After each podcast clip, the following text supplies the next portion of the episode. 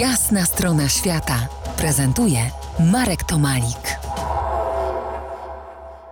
Po jasnej stronie świata profesor Mateusz Wyżga, historyk, wieloletni sołtys rodzinnej wsi Dziekanowice, autor książki Chłopstwo historia bez krawata.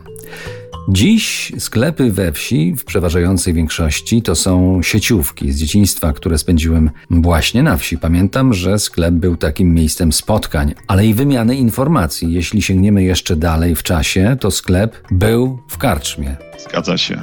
To było takie epicentrum szerokopasmowego internetu. Tamtędy przepływa wiadomości z dalszych i bliższych stron. A co kryje w sobie termin propinacja? Kogo ona dotyczyła? Propinacja dotyczyła handlu na zbożu, którego nie można sprzedać, więc należy je inaczej zamienić na pieniądze i temu służyło produkowanie alkoholu i pilnowanie, aby mieszkańcy wsi, która leży w obrębie danego browaru, nabywali trunki właśnie tam. Od kiedy gdzieś tak w XVII-XVIII wieku Rzeczpospolita traciła możliwość handlu zbożem poza Polską, wtedy coraz bardziej to zboże używano na miejscu właśnie do tego celu, co niosło za sobą też skutki negatywne. No to dobrze, to jesteśmy w karczmie, bo tam propinacja chyba najmocniej dotyka. Taka karczma to była w lokalnych społecznościach oś wszechświata. Trochę ich pozostało z tamtych czasów, m.in. w Beskidach, Wieleśni czy karczma Rzym w Suchej Beskidzkiej i z tejże to karczmy nawet pan Twardowski poleciał w kosmos. To były bardzo ważne miejsca, prawda? Jak można było w kosmos polecieć? Tak, to były bardzo ważne miejsca, to były najważniejsze punkty w nawigacji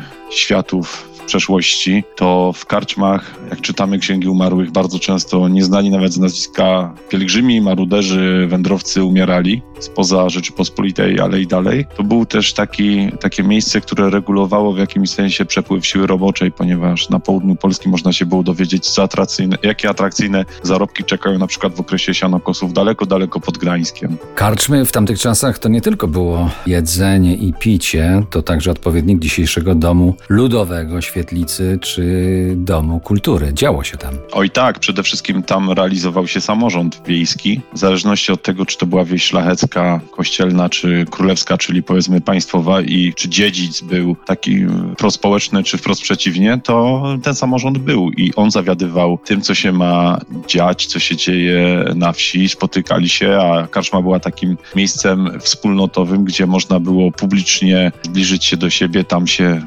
związki partnerskie poznawały, ludzie mogli być blisko siebie, mogli rozmawiać, bawić się. Rola kulturotwórcza karczmy była ogromna, chyba dzisiaj nie do wyobrażenia. Zbliżyć się do siebie, czyli obłapić. No, jedna z takich karczm, y, czytam w Twojej książce, nazywa się obłapianka. Może też tak. właśnie warto zwrócić uwagę, jak przejeżdżamy przez wioski, jakie są nazwy tych karczm i z czym mogą się nam bardzo konkretnie kojarzyć, y, do czego do takiej zabawy oczywiście zapraszam bardzo mocno i, i zapraszam na dalszą część naszej rozmowy. Spotkamy się za kilkanaście minut. Zostańcie z nami. To jest jasna strona świata w RMS Classic.